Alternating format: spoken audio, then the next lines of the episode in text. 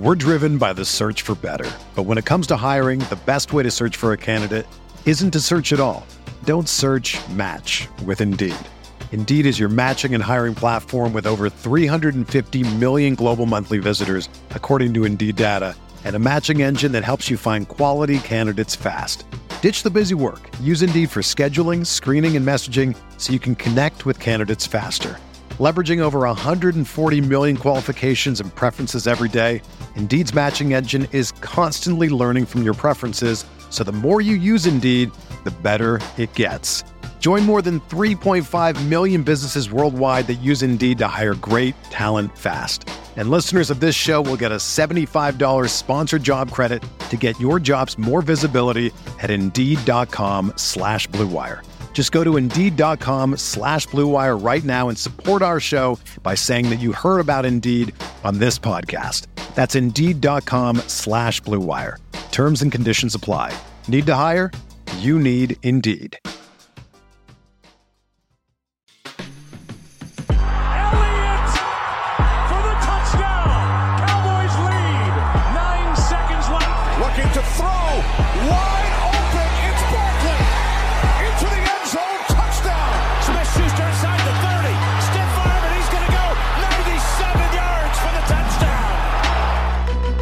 Welcome into the Fantasy Football Mailbag, a RotoViz podcast. This is the January 7th episode, and as always, we are here to give you advice. In our last week, our last show of 2021-2022, Week 18, for the seasonal leagues that have finished, you've pivoted to DFS, all the great stuff going on. We have one of the best in the business here. My good friend, Pat Fitzmaurice, has joined us.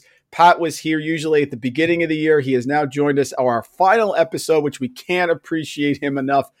Pat, editor, Fantasy Pros, ranker, footballgirl.com, just doing so much great stuff across the board. Milwaukee native. We've talked Milwaukee Bucks, Wisconsin Badgers. Follow him on Twitter at @Fitz_FF. Mr. Fitzmaurice, welcome back to the mailbag. Mr. Randall, always great to talk to you, my friends. And I love the idea that this being the last show of the year, like it's just you, me, and the diehards with this one. Like the riffraff has all left. The people who think fantasy football is actually a seasonal game, like those people are all gone. It's just you, me, and the hardcore junkies. So this is going to be a good show. That's it, man. That's why this is it. We're wrapping up. We can talk about hits, misses, try to make some money on best ball, figuring out who's playing, who's sitting. Just promise me, Pat, you will not rip off your shirt and run off the Zencaster here as we're recording a la Antonio Brown, okay? Because I don't have anybody to talk to. Oh, man. Well, that would be really bad if it were a live stream, because I would not want to see anyone to see my bare chest after a December of living on red meat and Christmas cookies. Yes, so yes. I'll spare people that sort of agony. So let's summarize the season, man. Overall, really good season for me and for you. You're one of the best people in the business, rankers, everything, just killing it across the board now. Fantasy Pros, talk about it. Best ball, seasonal, dynasty leagues. How'd you end up? Give us a little quick summary here. You know, it was going okay through about 13 weeks, Mike. And then weeks 14 through 16 were pretty bloody. And I didn't have a lot of skin in the game. And week 17, I mean, I was doing the best ball recap. And I only did about 12 or 13 best ball drafts. But I only won one. And I think I had two others that were top three. And I think I had a second, a third in those. You know, like redraft was kind of rough. Weeks 14 and 15 were pretty bad. My dynasty teams, you know, I've got this home dynasty league I would have loved to have won. It's our year two, and I've been in the championship game both years. Both years I've lost. I got T. Higgins in week 16. We played our championship in week 16 because our commissioner was too dumb to remember to change the championship game to week 17. And by the way, I'm the commissioner, Mike. So... I was the dumb one. And then, you know, the Scott Fishbowl, I had a pretty good run. I made the conference finals in that. So, you know, the final 200 out of 2,000 isn't bad. But, you know, I was hoping the Mahomes, Tyreek Hill stack could come through for me in week 16. COVID. And COVID got you. Yep. Well, Hill was around for that one. That was just the week where I think we got two touchdowns out of, what was it, DeMarcus? Was it Pringle or Robinson got two? Oh, touchdowns. Pringle had two. It was Pringle with two and Hardman with one. Yeah. And Hill had the quiet game. Like Mahomes did okay, but So, yeah, not the season I was hoping for. And next year I'm kind of rededicating myself. I just didn't make enough maneuvers as far as trades in season. It's just hard when you're doing content full time to like have the time to look at people's rosters, negotiate. I got to do more of that next year. Scott Fishbowl, I had a good run. And normally, Pat, I'm terrible. I won a satellite to get in years ago. And since then, I have been god awful. But this year we had a really solid run. But it came down to this. I went fade tight end in the draft. And when Mark Andrews is putting up 50 burgers 3 weeks in a row, and I'm battling with the wonderful duo of CJ Uzoma and James O'Shaughnessy, Pat, I am already starting at a deficit that I didn't have during the year, because during the year, tight ends were sort of up and down. And then, of course, Kyler Murray, Matt Stafford, not really performing. So as much as I love Jonathan Taylor and Cooper Kupp and everyone, just couldn't get there to the final game, but it was a good run. It certainly was a good run for someone who's normally like 5-11 and not even close to the final. So totally understand it. Well, I'm going to start at the top. The zero RB is certainly what we do here at RotoViz, and Sean Siegel, Colin Kelly, who of course you know really well. They had some teams that made really deep runs. FFPC, Colin was Jarvis Landry away, I think, from a joint team. They were taking home $100,000. But certainly I think it's a strong year for zero RB. So my question is, how does this year and the results, the loss of Christian McCaffrey or the success of Jonathan Taylor, the questions about Dalvin Cook getting hurt, how do you think that's going to affect your rankings and next season in seasonal leagues, the way things shook out this year? I think 2021 was a pretty good demonstration of the viability of zero RB. And I mean, look at championship week. The top 10 running backs from week 17 were Rashad Penny, Najee Harris, Darrell Williams, Devin Singletary, Ramondre Stevenson, Boston Scott, A.J. Dillon, David Montgomery, Elijah Mitchell, and Deonta Foreman. And really the only two guys from that group who were, you know, considered even, top 15 guys were Najee Harris and David Montgomery. And we see running backs come out of the ether every year, Mike. And I mean, like, there are a lot of explanations for why people like zero RB, hate zero RB. For me, it comes down to the idea that running backs are wildly unpredictable, and a wide receiver, yes, they're fluctuating values, but generally I think what you see is what you get. You know, like if there's someone who comes out of the ether wide receiver, it's like a dude like Travis Fulgham in 2020. And Fulgham had a few usable weeks, but he wasn't some superstar. I mean, you're not getting guys like Rashad Penny, who are league winners at the end of the season, rampaging through in the two most, biggest weeks of the season. So, I mean, my top 10 for next year makes me believe I'm going to have a lot of zero. I'm going to be pushed into zero RB starts because, Mike, I can't take guys like McCaffrey, Cook, Kamara, the fragile values who you almost know these guys are going to miss time every year. You know you're going to get a few weeks where your feet are held to the fire, like you got with Dalvin Cook that one week where we weren't sure to what extent he was going to play. And some people actually played Madison over him in a week when he went for 200 yards coming off an injury. So, and I know you get replacement value when a starting running back like this gets hurt. It's not like you have to take a zero, but I mean, give me the baseline that you get with a guy like Ja'Marr Chase or Justin Jefferson, who are going to have 1,400 yards, 8 to 10 touchdowns, 100 catches. And the other thing is, like, we've seen injury rates at running back, and it's because the very best running backs, the guys we're chasing, the bell cows, they touch the ball 250 to 300 times.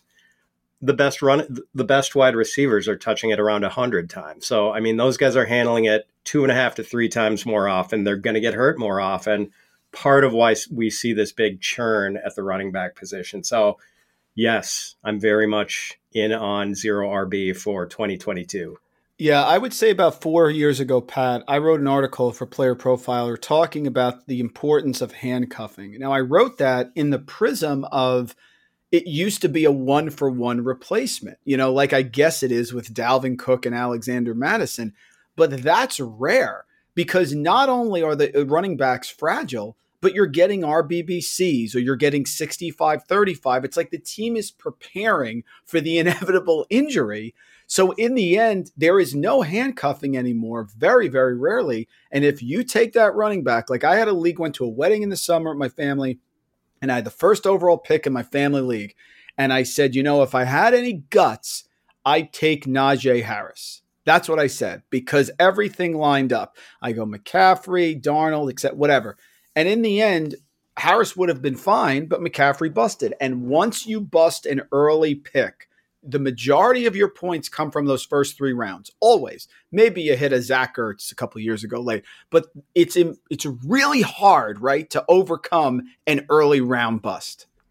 It is. It is. And so I would prefer to buy into the stability I think that you're going to get with Chase or Jefferson. And I know Chase might not be seen as a stable asset just yet because he had some really explosive games this year and some games where he kind of disappeared a little. But I mean, he is just scratching the surface. We saw him not play any football in 2020 and, you know, comes in, has that really rough training camp and preseason that kind of threw everyone off the trail. But for him to do this in his first full season, I mean, like the sky is the limit for this dude. I'm so excited about him. I want to go up the show sheet for a second because you touched on a question I asked the whole year. I asked people about the dynasty wide receiver one. Early in the year, it was Chase as a slam dunk. Middle of the year, everyone's telling me it's Justin Jefferson. Now my question to you, is it back to Chase? It is back to Chase for me. And, you know, they played together at LSU and Chase was kind of the guy. And, you know, he was younger and he was more prolific than Jefferson. Jefferson is an amazing talent. I mean, I think he's like a top five overall guy. I mean, for me, it's my top five is Jonathan Taylor and then four wide receivers. Yep. And I think that's going to be aberrant to a lot of people who, you know, believe in the hero running back or the robust running back strategy. But I feel more comfortable with the stability of Cooper Kupp, Devonta Adams, Ja'Marr Chase, and Justin Jefferson as assets. We're driven by the search for better. But when it comes to hiring, the best way to search for a candidate isn't to search at all. Don't search, match with Indeed. Indeed is your matching and hiring platform with over 350 million global monthly visitors, according to Indeed data, and a matching engine that helps you find quality candidates fast. Ditch the busy work. Use Indeed for scheduling, screening, and messaging so you can connect with candidates faster. Leveraging over 140 million qualifications and preferences every day, Indeed's matching engine is constantly learning from your preferences, so the more you use Indeed, the better it gets.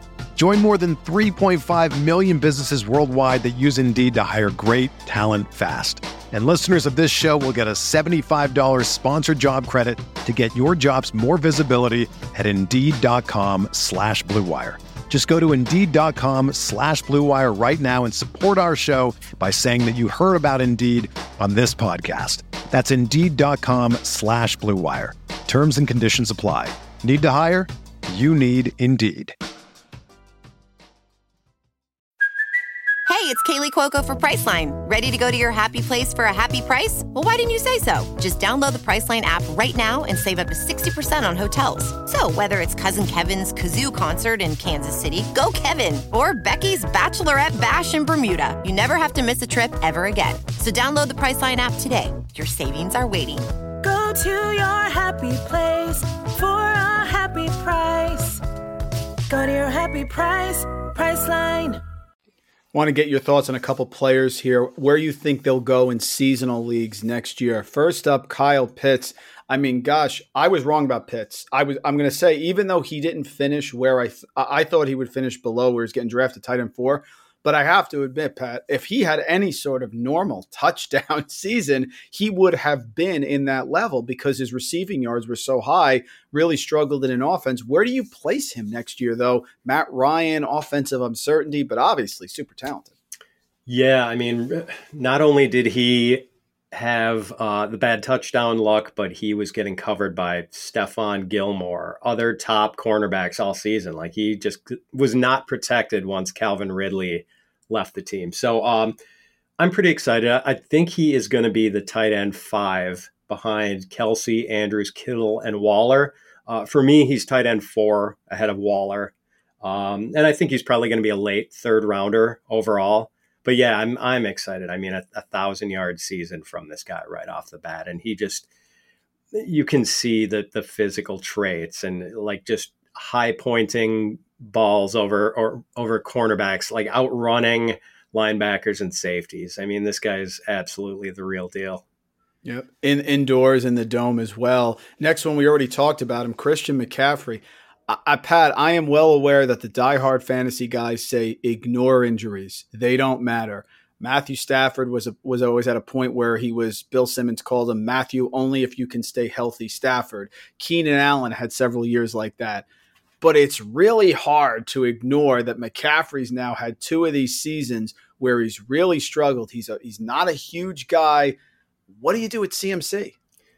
Yeah, for me, he's right after those 4 wide receivers I mentioned. And like ahead of Derrick Henry, because I now think the aura of invincibility is gone from Henry with this foot thing. And you know, he's also had the gigantic workload as McCaffrey has had, but we know that whenever McCaffrey is healthy, the points are going to follow. I mean, what he does in the receiving game is just so valuable to us in PPR and half point PPR leagues. And yeah, I'm willing to take that chance on him middle of the first round. I don't know if I can do it at 2 or 3 or 4, but if he is going to last until 6 or 7, I would certainly take that chance. And I think he is going to be in the running back 3 or, well, in the 3 to 6 range overall in most drafts. I think he'll be in one of those 4 slots.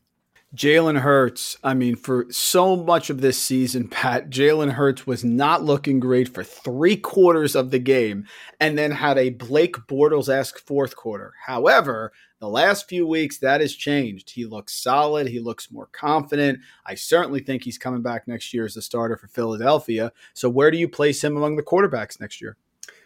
Yeah, I mean, I certainly hope he comes back for Philadelphia. I know they were lukewarm in their commitment to him before the season, but hopefully there are no more doubts.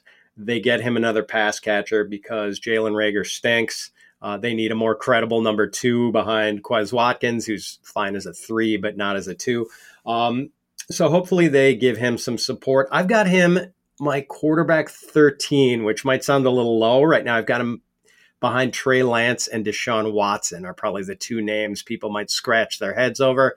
You know, Watson, obviously a leap of faith that he's going to be back. And Lance, I just think it's Lance has more potential as a passer.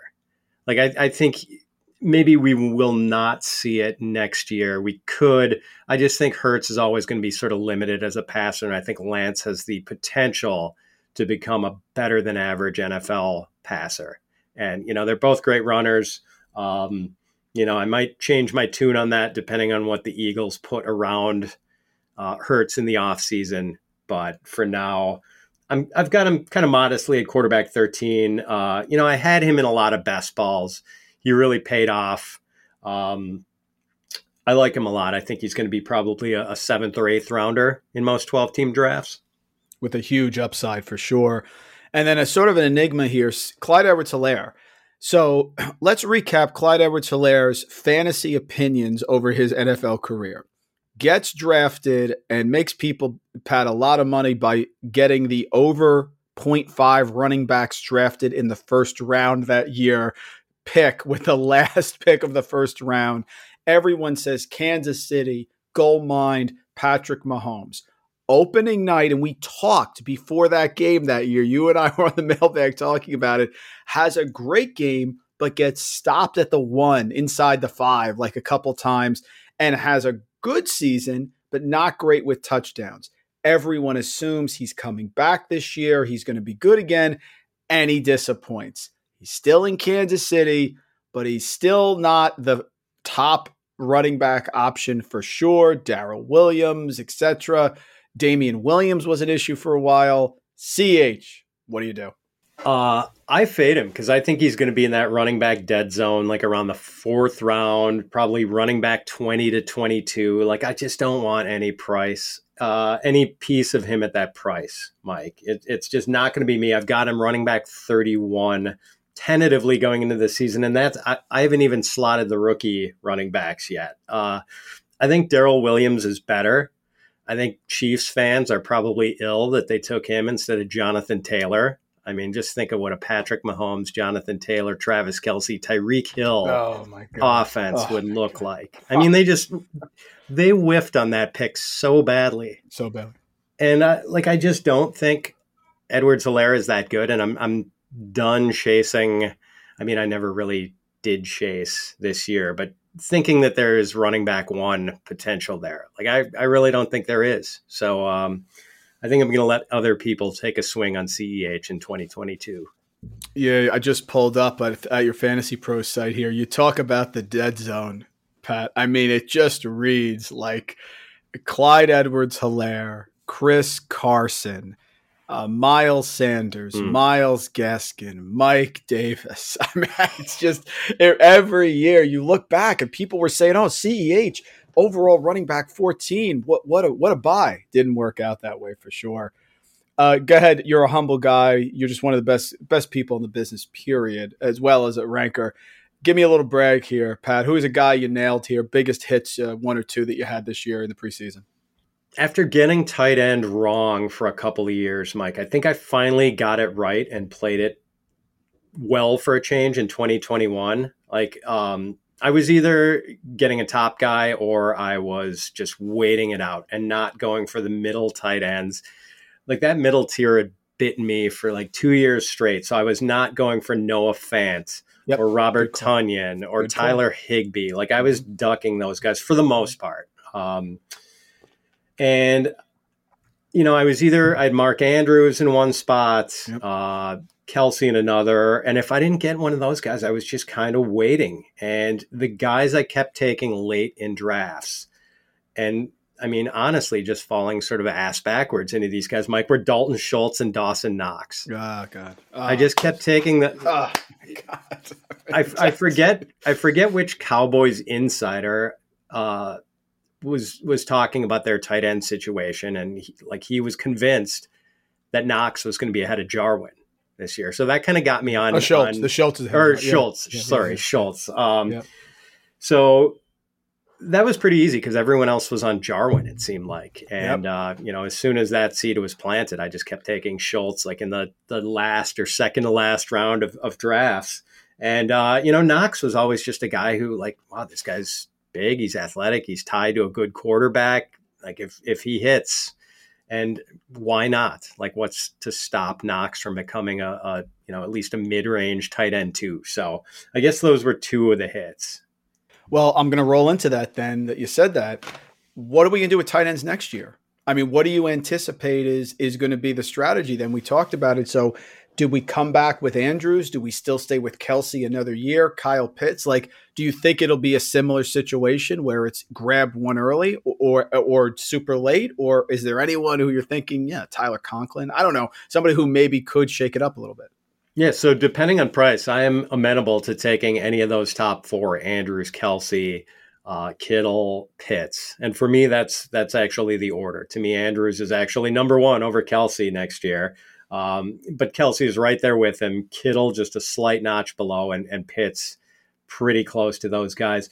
But if I don't get any of those four, I'm doing the same thing, Mike. So I'm probably not going to have Pat Freiermuth as much as I like him. Okay. I'm probably not going to have Mike Gesicki as much as I like him.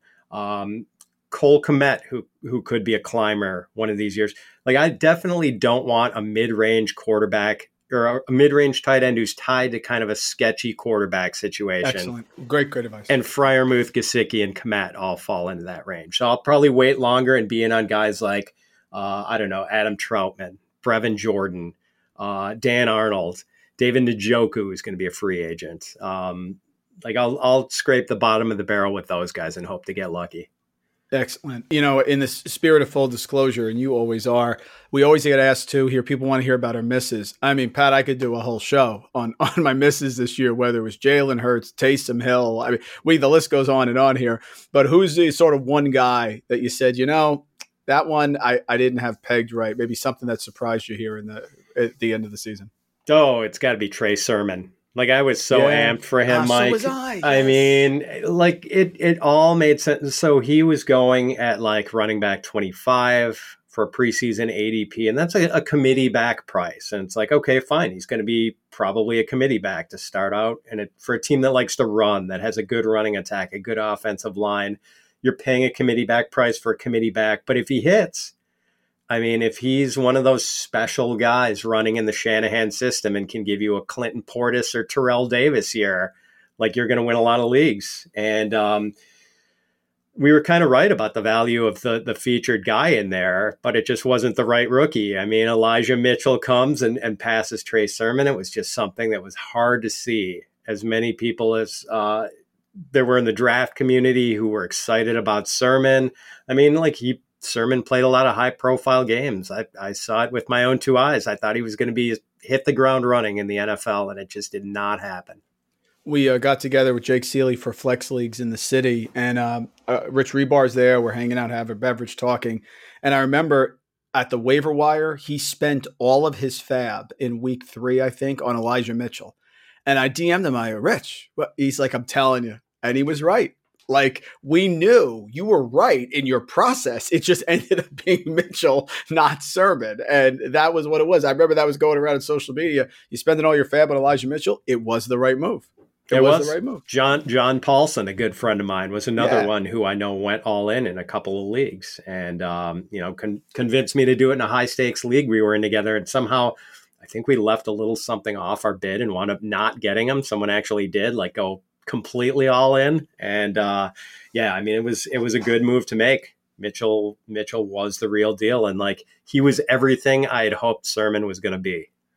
I got to ask you about the off season. I mean, from a guy here who has tried to climb his way into a full-time job in the industry, watching you, I mean, you're at the top of the mountain here. Do you exhale? I mean, do you take a couple weeks to exhale, or how does this work for you? You know, like, you have just done so many great things. Football Girl, ended up going to Football Guys, now Fantasy Pros. Like, is there an off season for Pat Fitzmaurice? I need to know this. Yeah, so there kind of was before, but now that I am full time in fantasy with Fantasy Pros, there's really not. I mean, I'd love to say I'm going to work on my short game, Mike, but since the golf course next door is covered by a blanket of snow and will be until probably around St. Patrick's Day, that's not an option.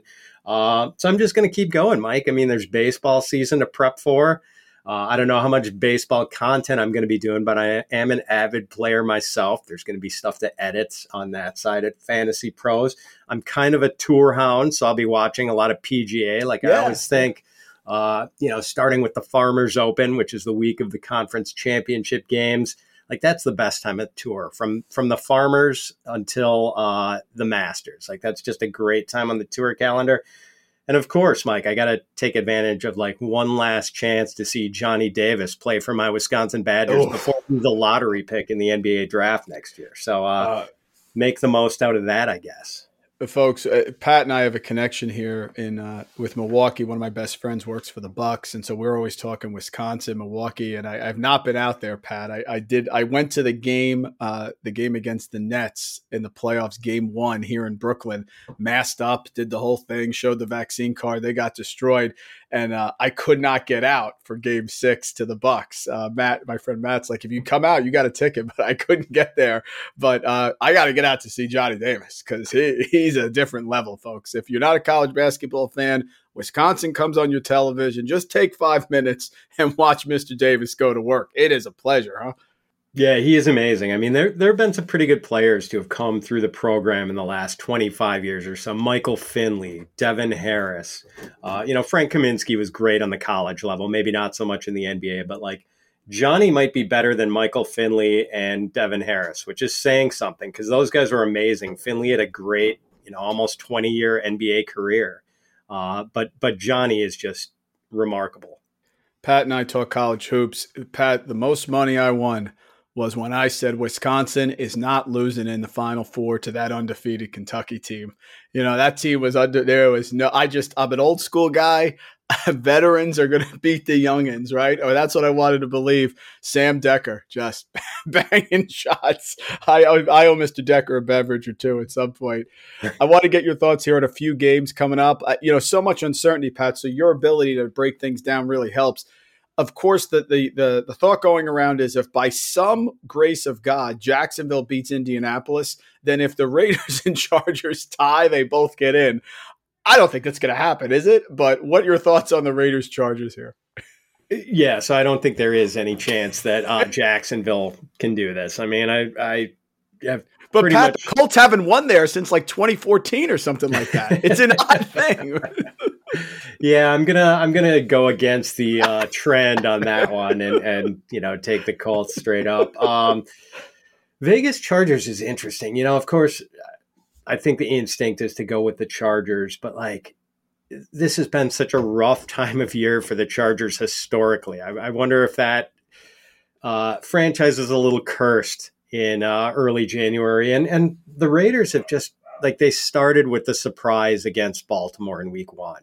They sprung the surprise on the Colts on the road in week 17. Like every time I'm ready to just say, the Raiders are done. They circle the wagons and get it done with a win. So like, I'm kind of expecting it to happen again. Like, I just feel like they're going to pull this one out somehow.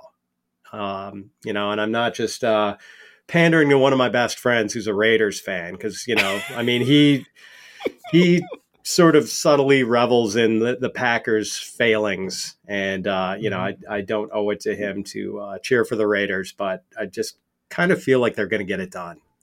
Right now, the line is currently sitting at 3. So it's Chargers on Sunday Night Football, favored by 3, over-unders 49.5. If it gets to 3.5, Pat, that hook can be awfully tempting there with the Raiders at home. Baltimore, Pittsburgh. So that was a big line that switched last week. Pittsburgh was an underdog by 3, which, of course, is a pretty slam bet with Mike Tomlin over the last few years. Even though it's been up and down this year, it's still well over 60%. And now Ravens, Baltimore. What do you think about this game? A lot of question marks. Could be Big Ben's last game ever in Pittsburgh. What do you think? Yeah. Oh, man, this is just what a fall from grace for this rivalry. And for the Ravens, it's not really their fault. I mean, they lost their entire backfield before the start of the season. They've had their defensive backfield just completely gutted by injuries. Marcus Peters and then Marlon Humphrey and like they've taken some other hits to their cornerback group. So whereas I think it's been injuries doing in the Ravens, I've felt sort of all along this season that the Steelers were a bad team masquerading as like a 500 team. And I think they need a tear down, especially offensively, but like they're not airtight defensively either. We've seen them just get trampled in the running game at times this season. So I kind of think the Ravens are going to beat the Steelers in this one. Yeah, it's one of the things Rich Rebar said it also. One of the biggest injustices of any team is that the Steelers have failed to address their backup quarterback situation, which is the only reason why, Pat, I thought the Mike Tomlin to USC thing I thought I had a sliver of truth because who the heck's going to quarterback this team? And if you don't have a quarterback, it's an uphill battle, isn't it? It really is. And if we were handicapping this for 2022, it would be interesting. Like I know a lot of people want to put Aaron Rodgers there, and it would certainly be interesting to see Aaron Rodgers work with Deontay Johnson, Chase Claypool, although I guarantee you Chase Claypool would drive Aaron Rodgers absolutely insane. Pat Freiermuth. But, of course, I'm not one of the people as a Packers fan who wants to put Aaron Rodgers in Pittsburgh. So I'm going to say it's going to be Kenny Pickett. Like, I think Pickett is maybe one of the small, very small handful of rookie quarterbacks who has a chance to be a week one starter in 2022. And it's just, I don't know, maybe it's kismet with the University of Pittsburgh guy going to the Steelers.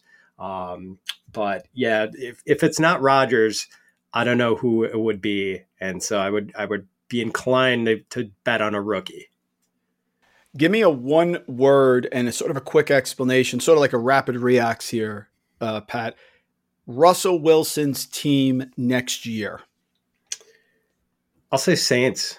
That's a great one. Oh my God. You know, he gave the organization, the Seahawks organization, a list of potential trade destinations back in like the early part of the season, according to Adam Schefter. And I think it was Cowboys, Raiders, Bears, and Saints. Like, it's not going to be the Bears. They've got Fields. It's not going to be the Cowboys. They've got Dak. I don't know about the Raiders, but like the Saints just seems to make sense. Like he'd be a good fit in the Peyton system, I think. Another like Breeze, kind of a smallish quarterback with a lot of guile. It just seems like it would be a pretty natural fit for him. Next, Odell Beckham. Beckham, another guy's had that career arc up and down, seems to have found a home here. Nice catch the other day, big time catch, besides the punch, by the way, to the backside of the Ravens player. Pat, we'll let that go. Where do you rank Odell next year in your machinations with the Rams? I've got him wide receiver 36, Mike. Okay. So I guess that probably puts me mostly out, but not totally out. Like, I think he's good and there's injury replacement value if he does get hurt again. And we saw that he can be impactful. He made the clutch catch for the Rams last week on fourth down on an off-target throw where he just has those suction cup hands and reaches behind him and pulls it in and then scores a touchdown on, I think, the very next play. So, like, he can do it, but I just don't think we're ever going to see anything close to the Odell Beckham we saw in the Giants, where he could just take over games and put up 400-500-600-yard games in a row. I think that OBJ is gone. We all have a bias, Pat. One of my biggest ones, whether it comes to handicapping lines or NFL or anything, is coaches. I believe coaches matter. It goes back to my days at Boston College when I used to have to go there at 5:30 in the morning to run track because the track was ripped up because we expanded the football stadium, and the only car in the parking lot was Tom Coughlin's. And we had a great year, a lot of parties, Pat, big win over Notre Dame, all that stuff. Okay. But so to me, coaching matters. I just can't get a read on Cliff Kingsbury.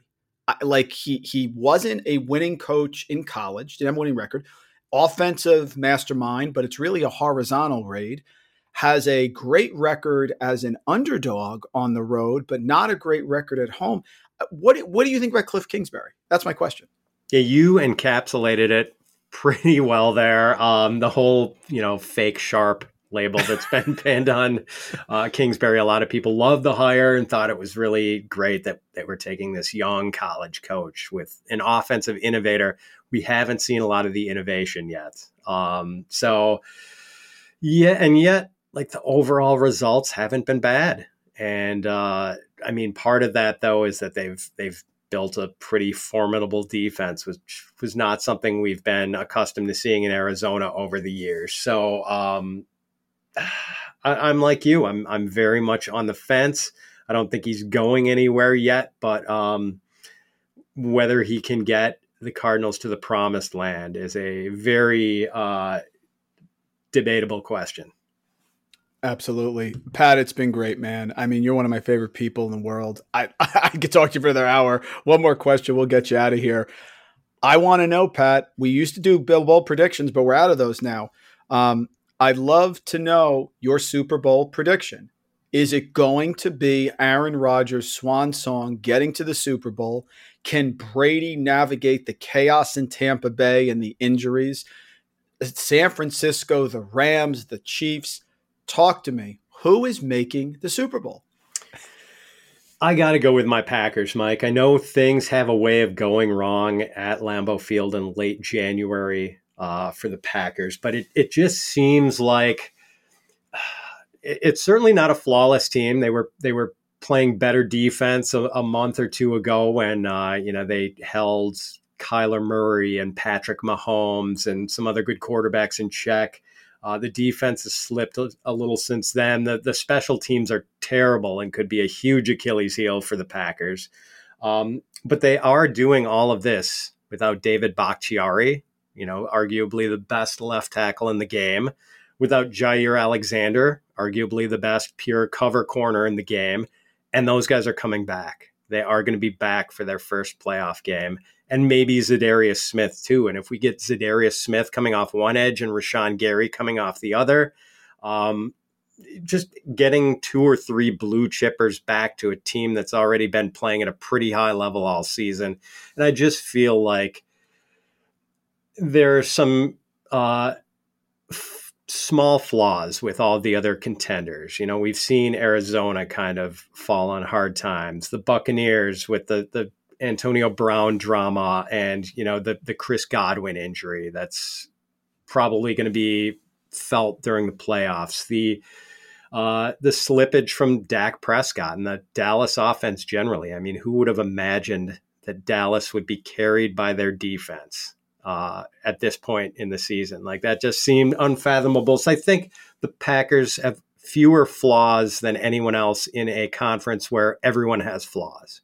Yeah, it's a great way to say that. So many of the teams, Pat, emperor's clothes, right? Trevon Diggs leads the league in interception, but also has a very low coverage rating. He can get burned. The fake sharp with Kingsbury, you hit all of them. I mean, Arizona being carried by the defense, you've nailed them. It really is uncertainty across the board. Yeah, and then in the AFC, Mike, I know the Chiefs are chalk, but like we've seen the Chiefs offense just sort of misfire at various times during the season. I can't help but feel we're going to have one of those games where they are just not clicking, and it's costly. And, you know, this is a bit of a dark horse pick, and it feels funny saying it, but I think the Patriots are going to make their first Super Bowl without Tom Brady since Pat, I am a Belichick is better than Brady guy. Again, the coaching bend, I understand that. And listen, he's the best quarterback ever. You can argue he's the best player ever. No problem with that. But he had a lot of guys with him last year. There's a difference between what Belichick had to go through and him, and what Belichick's doing with a rookie quarterback should not be understated. It shouldn't be. They're both great. They're both legends. They're going to both be in Canton, exactly. But I think Belichick is even a little underrated right now. Would not be surprised by that. Absolutely. Yeah, and this defense is fierce. I mean, it is hard to throw on the Patriots. They can rush with four. They have an airtight secondary, you know, and they can play January ball. They've got a two-headed running game, and they've got kind of a rookie quarterback with moxie who all they really need to do is pick up 3rd and 5s. You know, they just need him to consistently pick up 3rd and 5s, and I think they are going to be a really dangerous team. Folks, Pat Fitzmaurice, editor, Fantasy Pros, ranker, the Fitz on Fantasy podcast, which is a weekly listen for me, footballgirl.com, one of the best rankers, minds, and people, most importantly, in the business. My good friend, follow him on Twitter at @Fitz_FF. Pat, it is an honor to end the mailbag where we essentially started. I think I had you on the second show this year with you, my friend, here, week 18. Thank you so much for joining us. Mike, thanks for having me. It's been a fun season, and I know the off season, what there is of it, is not going to last long. We're going to be back at it and talking again soon. So take care, my friend. Thank you for listening to RotoViz Radio. Please rate and review the podcast on iTunes under the Fantasy Football Mailbag, a RotoViz Radio feed. Contact us via email, rotovizradio@gmail.com. We'd love to hear what you think, so follow us on Twitter at @RotoVizRadio and at @RandallRant. Make sure you tell a friend, and don't forget to sign up for a 10% discount on our podcast homepage, rotoviz.com/podcast. It's a no-brainer, folks. Thanks for tuning in.